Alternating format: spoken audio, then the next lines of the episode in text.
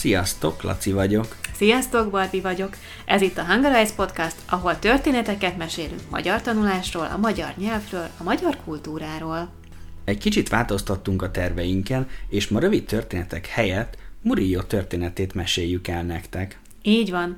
Murillót csak alig két hete ismertem meg az Instagramon.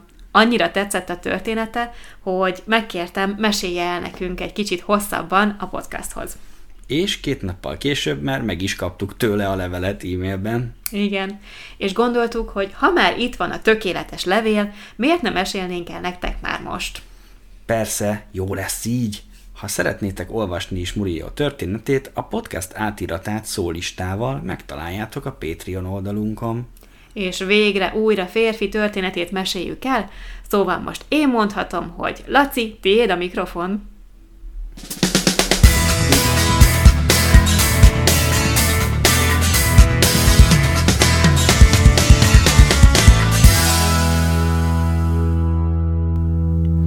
Jó napot mindenkinek! A nevem Murillo, és örömmel írom ezt a szöveget a Hungarize podcastnak.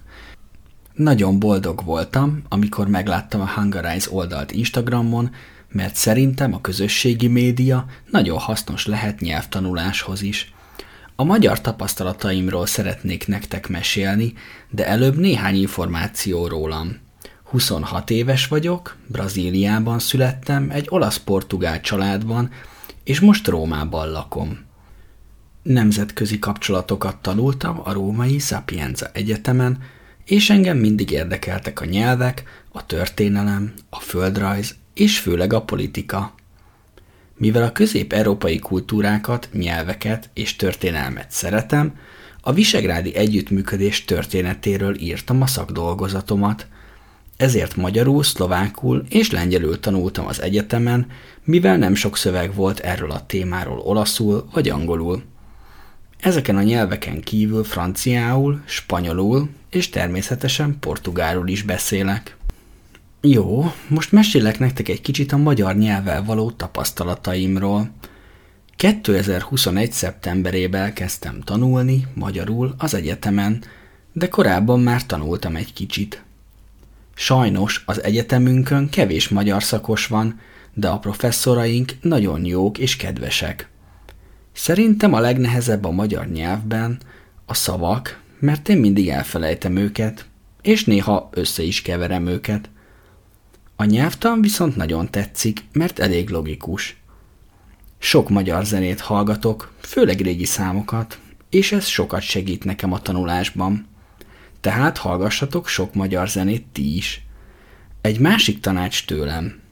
Olvassatok és írjatok minden nap legalább egy kicsit.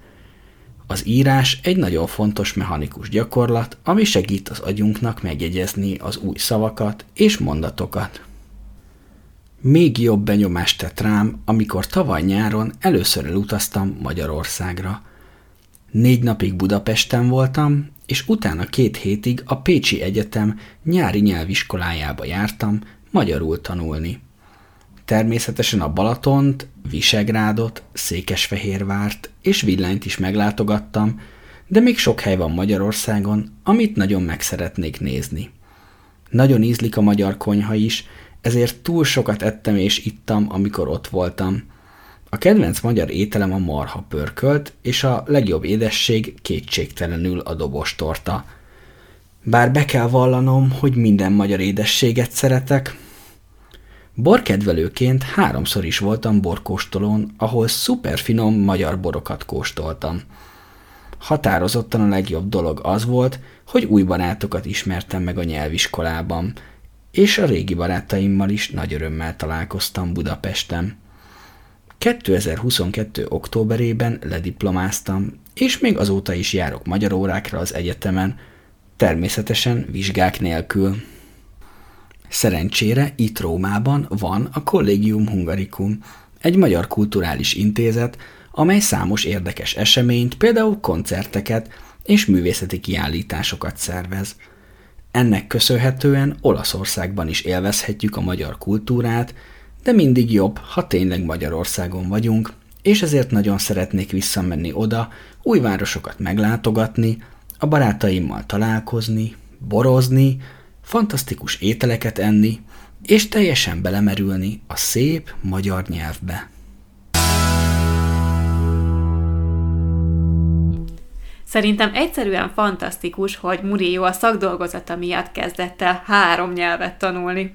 Igen, érdekelte egy téma, de nem talált információt róla, a saját nyelvén, hát elkezdett három másik nyelvet tanulni. Ez aztán a motiváció. De úgy tűnik, Murillo már tapasztalt nyelvtanuló, jó sok nyelven beszél. Nagyon. És milyen jó tippeket adott a nyelvtanuláshoz. Bizony. Az írás szerintünk is nagyon fontos, ezért van minden napi dialógusunk végén egy kérdés, amire válaszolhattok. És a válaszotokat kijavítom, ha szeretnétek. Szuper gyakorlás, és nagyon gyors is. Napi 10 perc bőven elég hozzá. Aha, és mit szólsz Murillo kedvenc kajáihoz? Hát, én a pörköltet nem nagyon szeretem, de a dobostortát igen. Te? Mm, Én is, bár nem az a kedvenc magyar desszertem. Hát mi a kedvenc magyar desszerted? A krémes. A te kedvenced meg az a zöld izé. Mi is az? Az őrség zöld aranya. Az. Soha nem fogom megjegyezni. Az ország tortái mindig valami érdekes fantázia nevet kapnak. Én maradok a krémesnél. Jól van. Na, Murillo történetéből is kiválasztottunk nektek egy pár hasznos szót. Májusban ezekkel írjuk a napi dialógusokat a Daily Dose of Hungarian projektünkben. Mondasz egy pár példát, Laci? Persze, olyan királyszavaink lesznek, mint a közösségi média, agy, nyelvtan, ízlik, szakdolgozat, összekever, beval, a beval dialógus például elég vicces lett szerintem. Szerencsére nem csak ez az egy dialógus lett vicces. Gyertek, tanuljatok velünk magyarul napi dialógusainkkal. Köszönjük, hogy ma is meghallgattátok a podcastunkat, és köszönjük Murillónak a szuper történetet. Júniusban találkozunk. Sziasztok! Sziasztok!